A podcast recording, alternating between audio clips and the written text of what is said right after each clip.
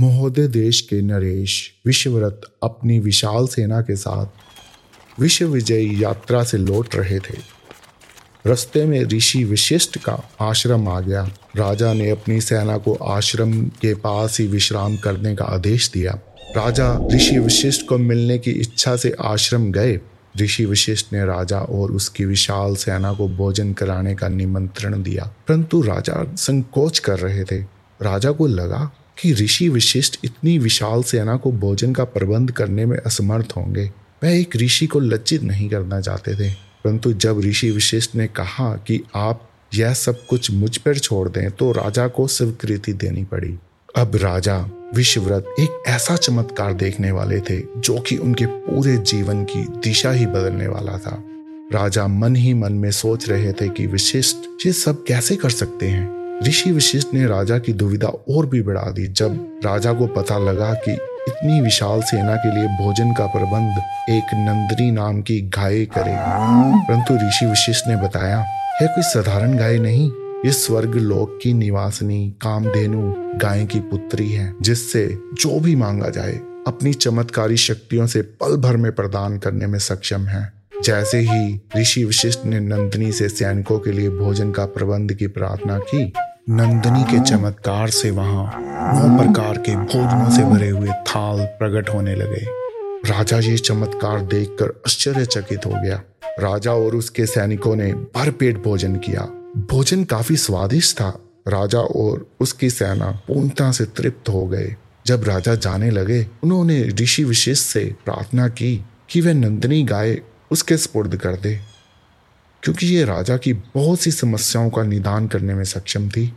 राजा ने बदले में ऋषि को सहस्त्र गो, धन, माणिक, हाथी और अशब भेंट करने का प्रस्ताव दिया। ऋषि विशिष्ट ने राजा से कहा, राजन, नंदनी आश्रम की संपत्ति है। नंदनी को स्वयं ब्रह्मा जी ने वरदान के रूप में मुझे दिया है। नंदनी मेरे आश्रम चलाने के लिए अति आवश्यक है। जिससे मैं अपने दस हज़ार शिष्यों का भरण पोषण करता हूँ। इस पर राजा बहुत क्रुद्ध हुआ। उसने नंदिनी को ज़बरदस्ती अपने साथ ले जाने का निर्णय लिया। राजा ने अपने सैनिकों को आदेश दिया कि नंदिनी को ज़बरदस्ती छीन कर अपने साथ ले चलो। यह सब देख ऋषि विशिष्ट ने नंदिनी से प्रार्थना की कि वह अपनी रक्षा खुद करे। अब नंदिनी में से हज़ारों बर्बर सैनिक निकलने लगे। उन सैनिकों ने राजा के सैनिकों को निर्दयता से मारना शुरू कर दिया। पल भर में ही राजा की विशाल सेना में भगदड़ मच गई। राजा की विश्व विजयी सेना पराजित हो चुकी थी। अब विश्वव्रत ने क्रोध में स्वयं नंदिनी को बलपूर्वक अपने साथ ले जाना चाहा। परंतु नंदिनी की शक्ति के आगे विश्वरथ परास्त हुए।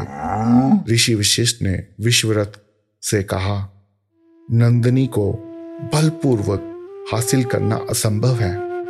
अगर नंदिनी को हासिल करना है तो तपस्या करनी होगी।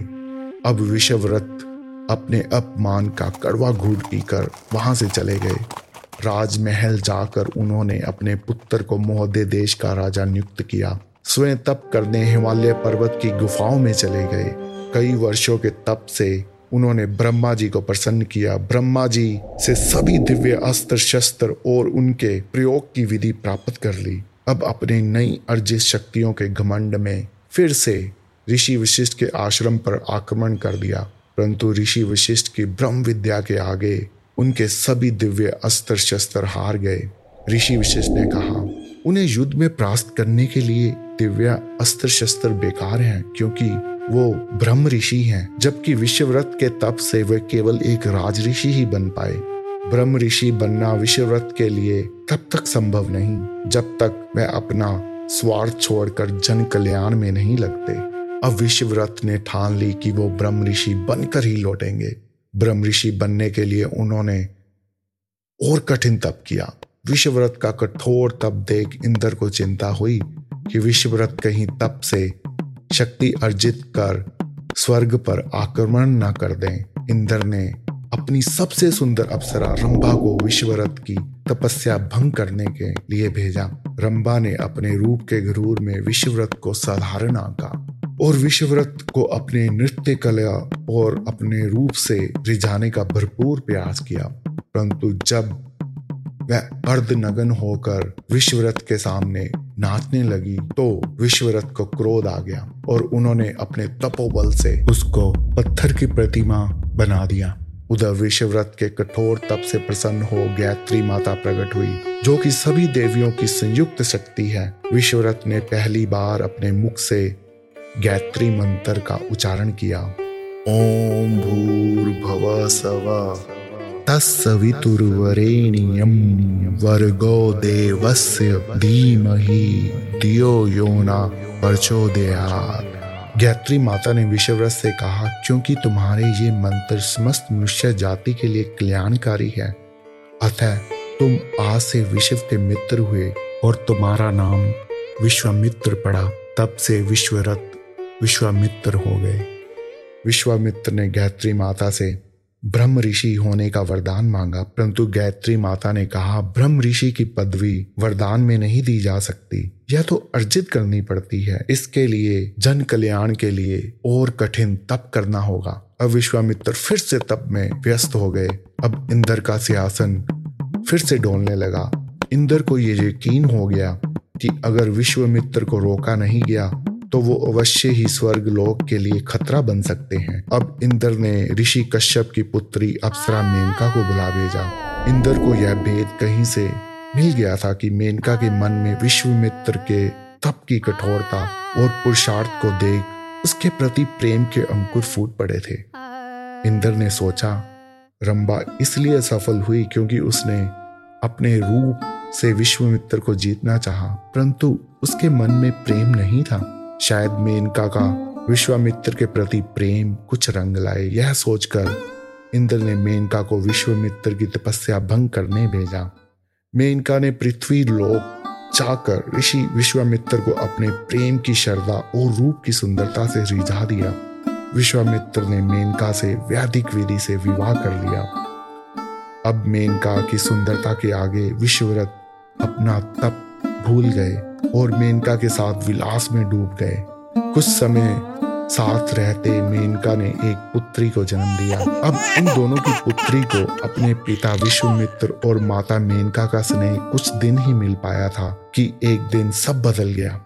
मेनका ने भावुक हो ऋषि विश्वामित्र से सत्य कह दिया। मेनका ने इंद्रदेव के प्रपंच का रहस्य उजागर कर दिया। मेनका विश्वमित्र को हृदय से प्रति स्वीकार कर चुकी थी।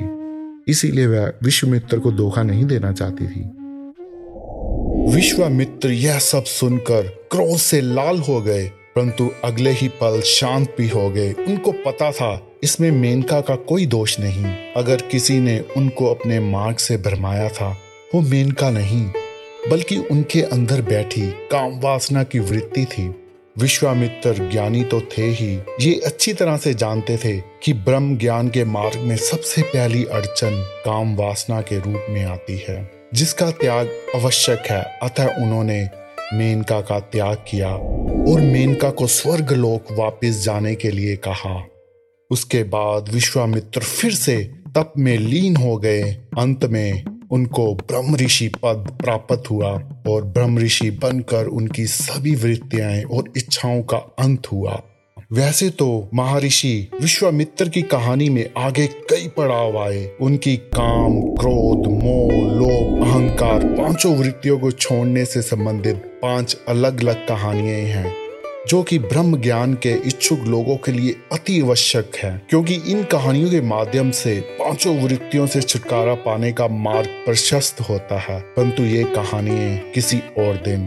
दोस्तों, अगर आज की कहानी आपको पसंद आई या पसंद नहीं आई तो कमेंट करके ज़रूर बताइएगा। मुझे अंत तक सुनने के लिए आपका बहुत बहुत आभार।